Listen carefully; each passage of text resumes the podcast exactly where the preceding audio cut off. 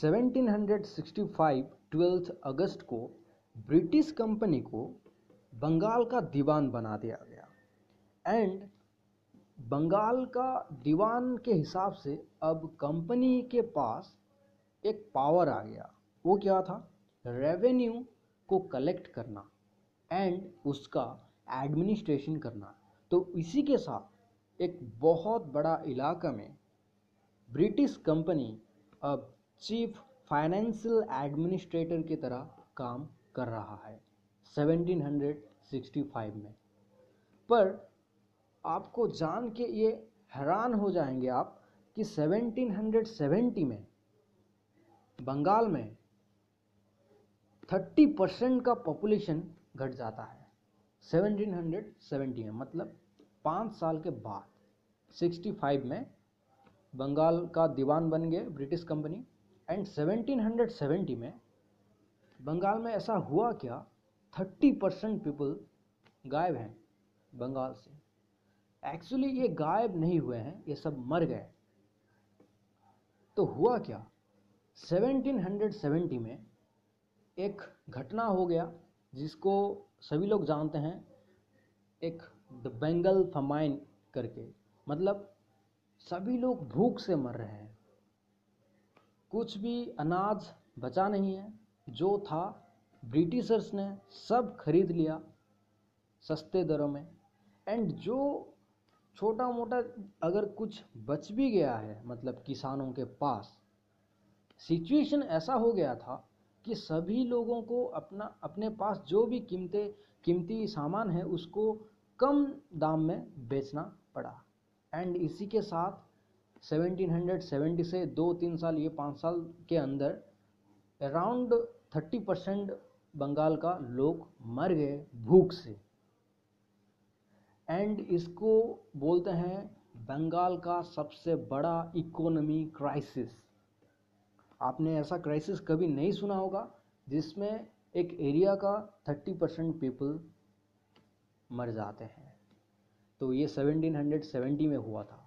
And 1770 में जब ये फेमाइन हो गया इतने लोग मर गए तो ब्रिटिशर्स के पास जो रेगुलर इनकम जा रहा था एक रेवेन्यू सिस्टम के ज़रिए में वो अभी बंद हो गया। तो ब्रिटिशर्स बड़े चलाक हैं।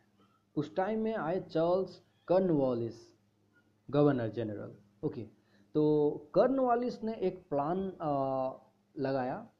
क्या?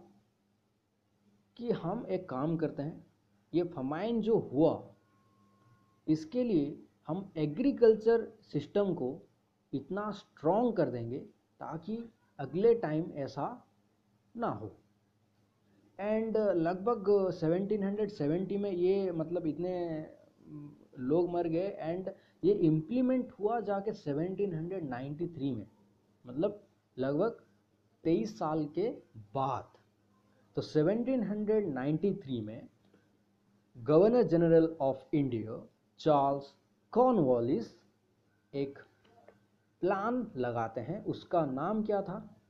परमानेंट सेटलमेंट ये बहुत बड़ा एक इम्पोर्टेंट लॉ है। परमानेंट सेटलमेंट 1793 में आया।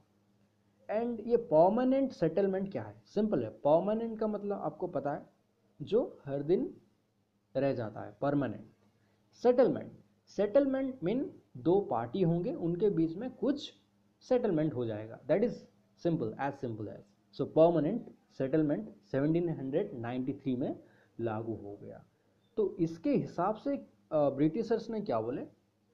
कि जो रेवेन्यू हम जो भी टैक्सेस हम कलेक्ट कर रहे थे मतलब वो टैक्स क्या होता था? साल, एक साल, दो साल के बाद वो टैक्स का अमाउंट थोड़ा थोड़ा करके बढ़ाया जाता था।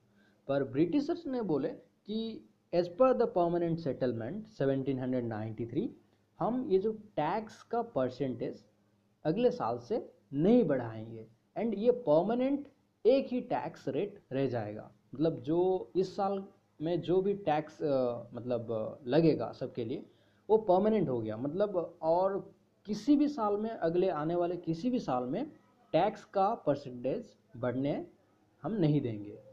तो ये सुन के थोड़ा मतलब जो छोटे मोटे किसान ज़मींदार हैं, उनको थोड़ा मतलब आश्वासना मिला कि हाँ ठीक है नेक्स्ट साल से हमको ज़्यादा टैक्स देना नहीं पड़ेगा। तो क्या होगा, जो भी बचत हो जाएगा, उससे हम क्या करेंगे? ठीक से चल पाएँगे एंड थोड़ा हमारा भी एग्रीकल्चर एक्सपेंशन कर सकते हैं। तो ये एक बैकग्राउंड प्लान था किसका? चार्ल्स कॉर्नवालिस का, कि हम ऐसा एक सिचुएशन क्रिएट करें, जिस सिचुएशन में हमको ही काम नहीं करना पड़ेगा, वो लोग अपना काम खुद ही कर लेंगे। तो 1793 में ये लागू हो गया एंड इसके हिसाब से क्या हुआ? जो भी ज़मींदार, किसान हैं, जितने भी लोग थे, वो मतलब एक परमानेंट टैक्स देते थे। तो इसके हिसाब से क्या हुआ? जो भी मतलब ज़्यादा टैक्स के ज़रिए ब्रिटिशर्स ले जाते थे, वो अभी मतलब पैसा या जो भी अनाज है बच गया एंड उसको यूज़ करके जो किसान ज़मींदार जो भी हैं वो थोड़ा मुनाफा कमा सकते हैं एंड अच्छे से रह सकते हैं एंड जो फेमाइन के आ, मतलब टाइम में जो लैंड का जो मतलब ह्यूमस का लेवल जो डिग्रेड हो गया था मतलब आ, बहुत आ, दिन दिन के लिए अगर बारिश नहीं होता है एंड अगर ठीक से हम ज़मीन को कल्टीवेट नहीं करते हैं एंड जो भी बायो कंपोस्ट यूज़ नहीं करते हैं तो जो सॉयल है, उसका मतलब क्वालिटी डिक्रीज हो जाता है। तो अब जो थोड़ा मुनाफा हाथ में बच जाएगा, उस पैसे को यूज़ करके अब किसान एंड ज़मींदार, ये सब लोग क्या करेंगे? अपने जो ज़मीन है, उसका क्वालिटी को इंक्रीज़ करेंगे। उसमें इन्वेस्ट करेंगे। एंड ऑटोमेटिक साल के बाद, एक साल, दो साल के बाद क्या होगा? ऑटोमेटिक जो एग्रीकल्चर प्रोडक्ट है, वो धीरे धीरे धीरे धीरे क्या होगा? अच्छा क्वालिटी का मिल जाएगा। तो ये था परमानेंट सेटलमेंट 1793 पर हुआ क्या? जो fixed tax system Charles Cornwallis ने लगाया, ये आगे जाके प्रॉब्लम लाने वाला है। कैसे एंड क्यों? देखिए, जो British company governor general of India मतलब जो भी एडमिनिस्ट्रेटर आते थे वो बस पाँच, सात या दस साल के लिए ही मतलब इंडिया में रहते थे। उसके बाद और एक नया गवर्नर जनरल अपॉइंट होते थे। तो अगर पाँच, सात साल के बाद चार्ल्स कॉर्नवालिस अगर चले जाते हैं, उनके बाद अगर कोई नया ब्रिटिशर्स आया तो क्या वो वो टैक्स सिस्टम को ऐसे ही चलाएगा या फिर से परमानेंट सेटलमेंट को स्टॉप करके फिर से बोलेगा कि नहीं, फिर से अभी हम टैक्स को इंक्रीज करेंगे। तो नेक्स्ट एपिसोड में हम देखेंगे क्या सब प्रॉब्लम हुआ ये परमानेंट सेटलमेंट को लेके।